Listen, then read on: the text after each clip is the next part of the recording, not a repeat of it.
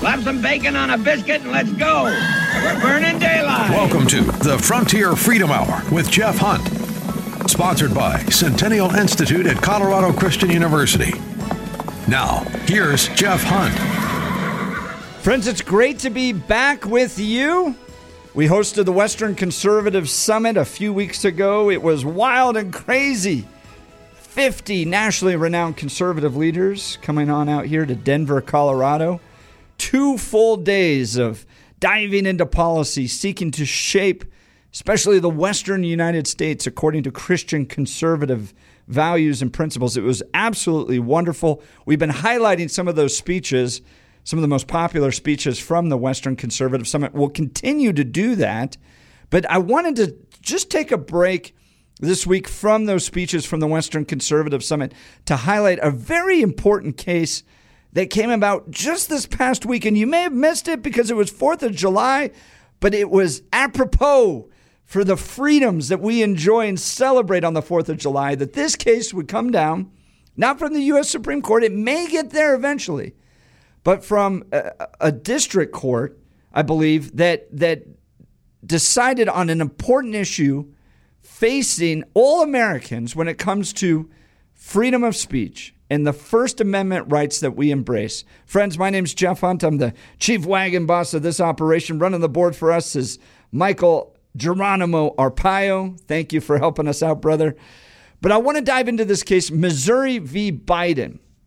It happened just this past week. Absolutely critical. This from the Wall Street Journal. A key ruling against social media censorship. The judge in Missouri v. Biden likens the federal government's suppression of dissent to the Ministry of Truth in 1984. This July 4th, there was a special reason to celebrate. Judge Terry Doughty, I think that's how, uh, Todd, is that how we pronounce his name? I believe it's Judge Doty, but you're Doughty. All right, there we go. Judge Terry Doughty issued a preliminary injunction in Missouri v. Biden, which stands to become one of the most important free speech cases in the nation's history. At stake is the federal government's use of social media platforms to censor Americans. Officials kept most of their censorship regime secret through two election cycles. Discovery in Missouri v. Biden, however, revealed extensive evidence of government coercion and encouragement of censorship.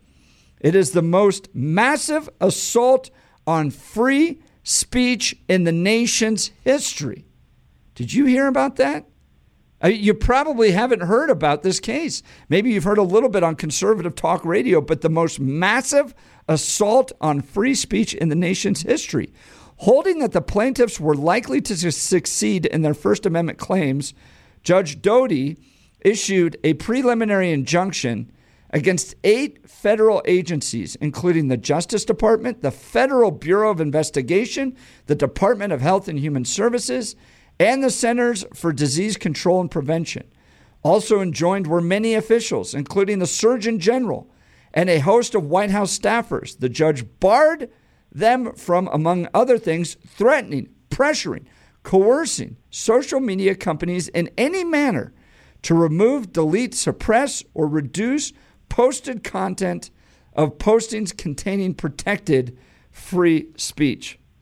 Joining us to provide context on this is Todd Scott, who serves as senior counsel to the Missouri Attorney General's office. Todd, thanks so much for joining us. Jeff, it is a pleasure to be here today. And as you well stated, this is one of the most important cases that people may have never heard about.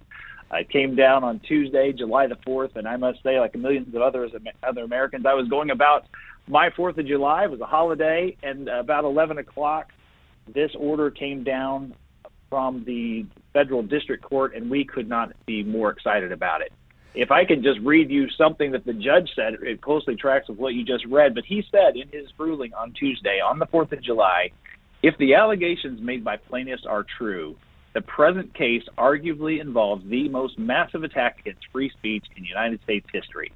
And here in Missouri, in the Missouri Attorney General's office, we certainly believe that to be the case, and we are fighting tooth and nail, day and night, to make sure that it is ended once and for all. So let's go back a little bit. You, over the last few years, everybody has known that the federal government has been working with these social media platforms to try to censor primarily conservative speech. And but I mean, what do you do if you have your Facebook account censored or blocked or your Twitter account is now shadow banned? That means you it's just not reaching as many people. You were just kind of stuck there to go, well, these are really powerful multi-billion dollar companies and the most powerful government in the world, the United States federal government. What did you do? You you couldn't do anything. You were just kind of stuck. So how did how did it come about that the Missouri Attorney General's office could organize a case against the federal government? Well, that's a very really interesting story, Jeff, and it goes back about uh, a year and a half when the Biden administration became increasingly overt in what they were admitting in public statements. I think from the podium of the White House press room, they were admitting that, in the words of Jen Psaki, they were working closely with the big tech media companies. Uh, spokeswoman Psaki would say things like, "They know what our asks are." They were leaning on them to flag content that they did not like, and they weren't hiding the ball. They were openly stating this. So here in Missouri, when we uh, heard the news, like everybody else across the country, we believe that was a clear violation of the First Amendment, and we were in a position to file litigation on that very subject, and we did. The case was filed in May of last year. And then about August, the federal judge, the federal uh, district court judge, granted us preliminary uh, discovery. And so basically, what that means is he allowed us to move forward with the case on a preliminary basis. We've basically alleged, hey, there's lots of smoke here um, go ahead and go see if you can find actual fire. And so, with uh, the backing of the federal court, we were able to, to make demands of a variety of federal agencies. In fact, we are over 60, six zero federal defendants, ranging from the White House to the FBI to the Department of Homeland Security, the Department of State, and numerous officials in those agencies. The list goes on and on. They were required, in many cases, to give us emails uh, in some cases, we were able to sit down for seven hours in a room and depose some senior officials. And at the end of about six months, we had collected enough evidence and deposition records. In fact, we had about 20,000 pages of documents that the federal government was ordered to hand over to us.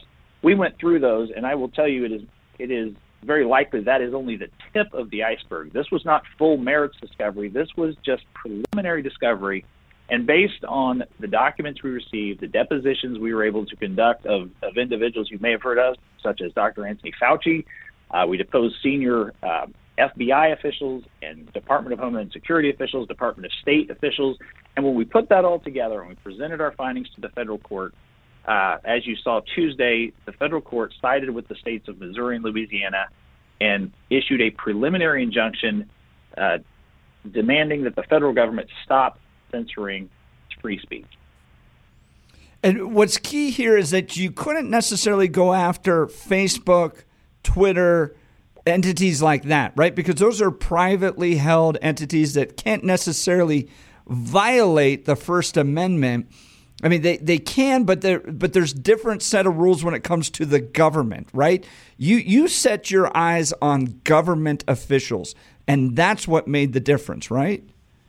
I think that's very, very true. You, you know, the law is um, probably evolving in some ways, but when it comes to private entities and how they relate to the government, that's that's an area that there'll be a lot of future litigation. But one thing we know, and you don't have to be Jeff Hunt running the uh, Centennial Institute. You do not have to have gone to law school. Anybody who went through eighth grade civics can tell you what the First Amendment means. It's not the Fifth Amendment or the Twentieth Amendment. You know, it's not an obscure part of our Constitution. The First Amendment says the United States government cannot censor the free speech of Americans. That's something we know if you made it through middle school. And so the obvious the obvious censorship here by the Biden administration was enough for us to say this is a violation of the First Amendment. We're going to proceed in a federal court hearing, and, and on Tuesday we received uh, probably the best news you could ever receive on the Amer- on the uh, nation's birthday. Uh, it was it was a perfect perfect gift. In fact, the Missouri Attorney General uh, General Bailey, who who I work for, he uh, tweeted out, "Happy birthday, America! You get your First Amendment back," and I think that's uh, I think that's very well said. Friends, we're talking with Todd Scott, Senior Counsel for the Missouri Attorney General's office, with this historic win. That's it, it's going to be a case that continues to go on, and that's why I wanted to cover it in our show, Missouri v. Biden. And if you're a fan of constitutional law like I am, I'm not an attorney. I married one.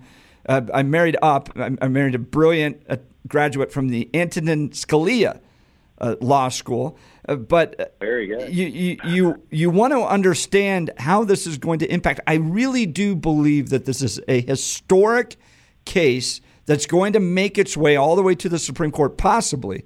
And we're going to cover that. We're going to get into kind of uh, the details of the case. What was the argument made by the plaintiffs? Uh, where is this going to go now? But essentially, what has taken place is that there is a stay right now against the federal government from coordinating in an unlawful way with social media companies to censor speech. Now, this isn't going to stop them, and I read the order. It's not going to stop them from going after human trafficking or illegal drug deals or arms deals or anything like that. But it's going to stop them from coordinating with Facebook, Twitter, other social media entities from censoring free speech. Friends, we're going to continue this conversation. Jeff Hunt hosting Todd Scott, senior counsel for the Missouri Attorney General's office, on this historic case by Missouri v. Biden. We'll be right back after these messages.